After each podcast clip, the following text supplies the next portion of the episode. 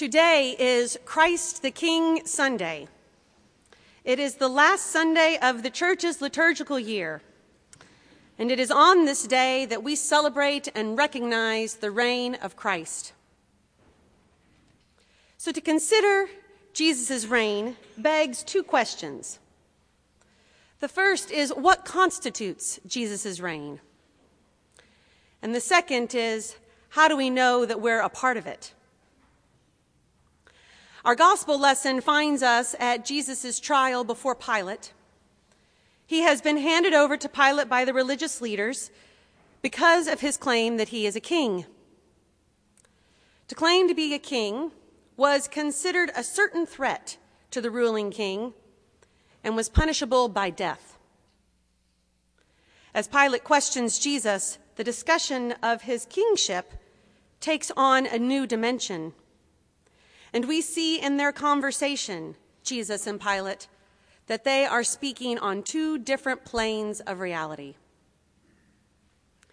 Jesus' kingdom does not have boundaries determined by land or race.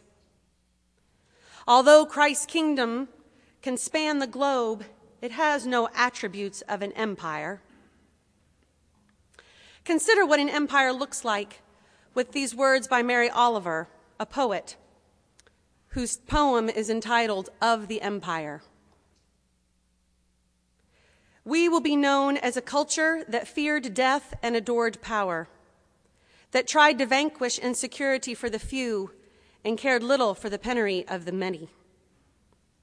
We will be known as a culture that taught and rewarded the amassing of things, that spoke little, if at all, about the quality of life for people, that is, other people, for dogs, for rivers. All the world in our eyes, they will say, was a commodity. And they will say that this structure was held together politically, which it was. And they will say also that our politics was no more than an apparatus to accommodate the feelings of the heart, and that the heart in those days was small and hard and full of meanness. That's Mary Oliver's poem of the Empire.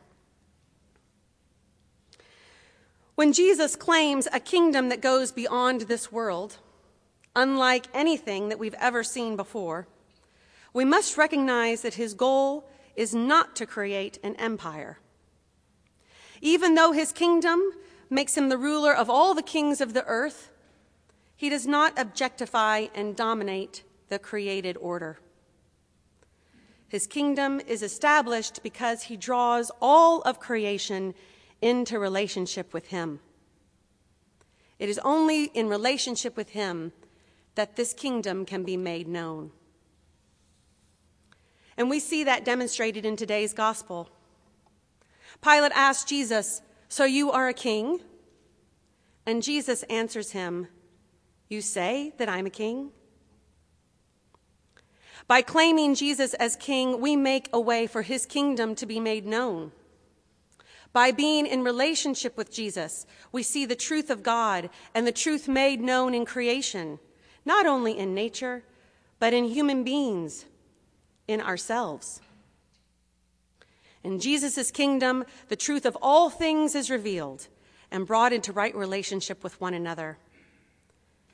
The truth does not know boundaries, at least not the kind that we're familiar with.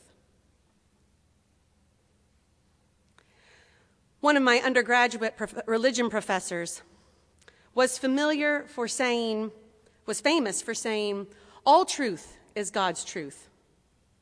It all belongs to God. This was a radical concept for me, having grown up with a particular religious flavor, that is, Christianity. I came to realize that it was, was and is God's prerogative to make the truth known as God desires.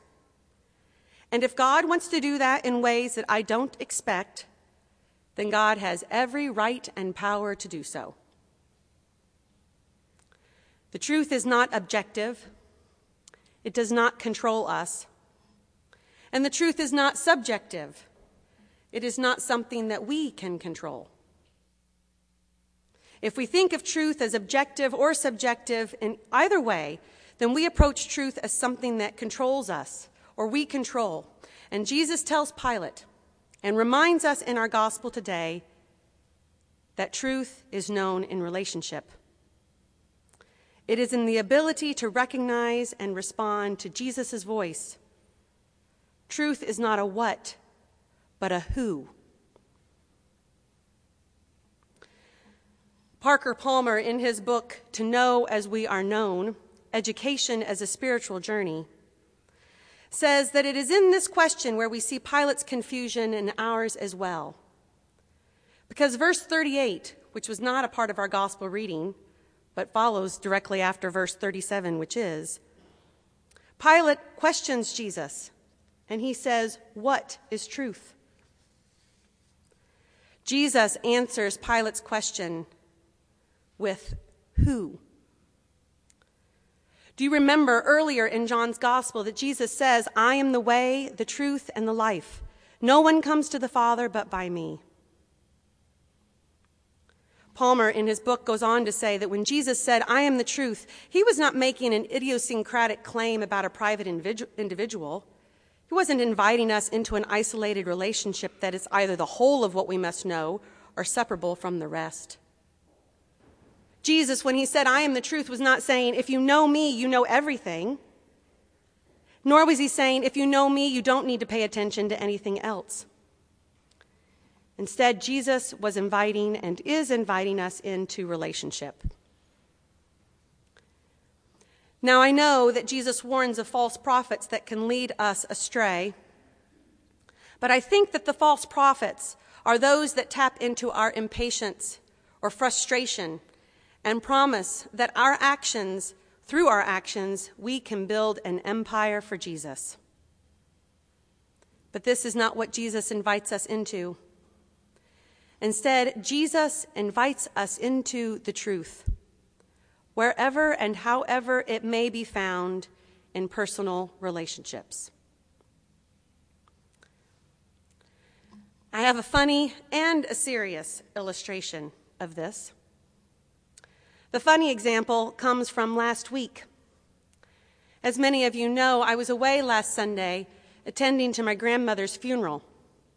And Les Hughes filled in here in worship. He was the preacher and celebrant. And he emailed me something that happened at the 10 o'clock worship at the altar rail. He said that a four year old said to him as he came to offer her the bread, Are you the real thing?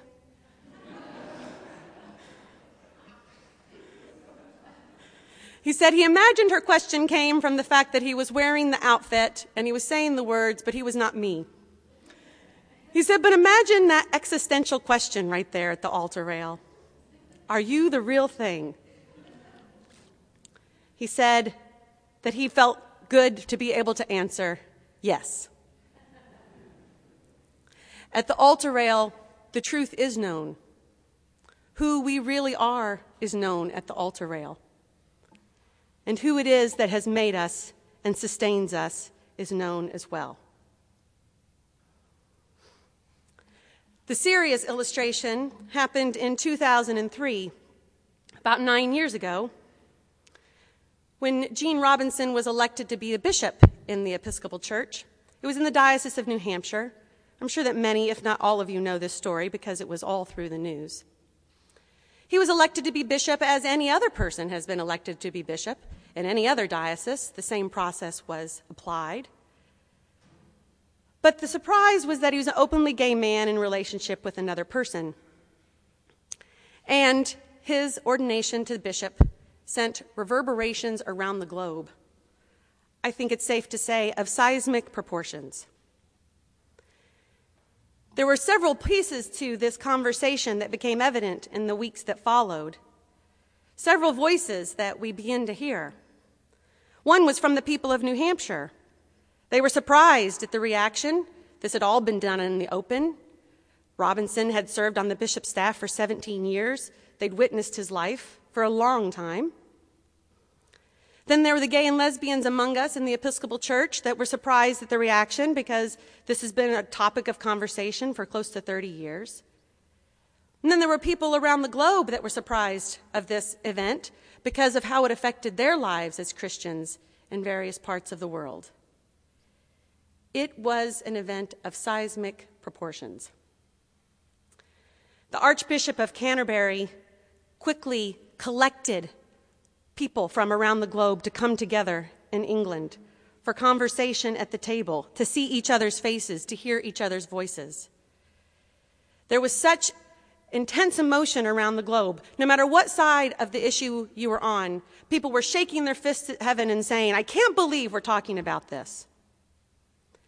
And Archbishop Rowan Williams thought that in bringing people to the table, they could begin to be in relationship, to remember the relationship they're in, so that God's truth could be revealed, whatever that truth might be.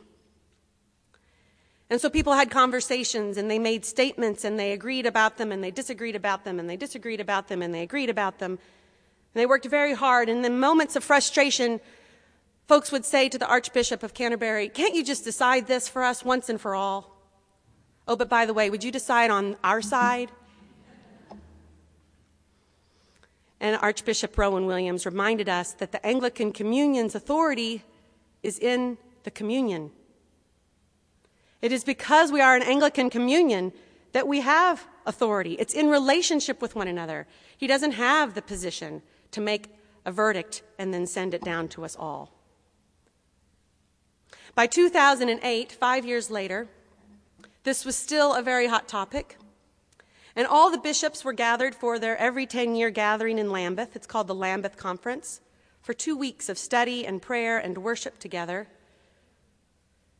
And they decided to employ a practice for small group discussion called Ubuntu, a Bible study process that originates in Africa and is based upon the premise that I am because you are. And we find God together. And so, over the course of those two weeks, they had many discussions. You might be interested to know that our own presiding bishop carried her mitre in her hand as she processed with the other bishops, because there were some places of the Anglican Communion that do not accept women as bishops, and she was trying to be sensitive to their understanding, even as she claimed her role. I give you all of these smattering and scattering of illustrations to show that it is in community that we come to know the truth. And I believe that if we can just hold on to each other long enough, God will make it known. We can do that even on this small scale here as the people of St. Stephen's. As we saw on the big scale, even when it's painful and tedious, God can work in community, and we can know the same here. Christ's kingdom is not of this world. It doesn't have boundaries and parameters that are familiar to us. But we are invited to be among its citizens. And we can do this by living in relationship with Jesus and with others who follow his voice. We can do this by holding on to one another through prayer and study, especially in difficult times. We can do this by being committed to being in relationship with God until God makes known among us God's truth, which will be so evident that we will all recognize it. And in recognizing it, we will all be made new. Amen.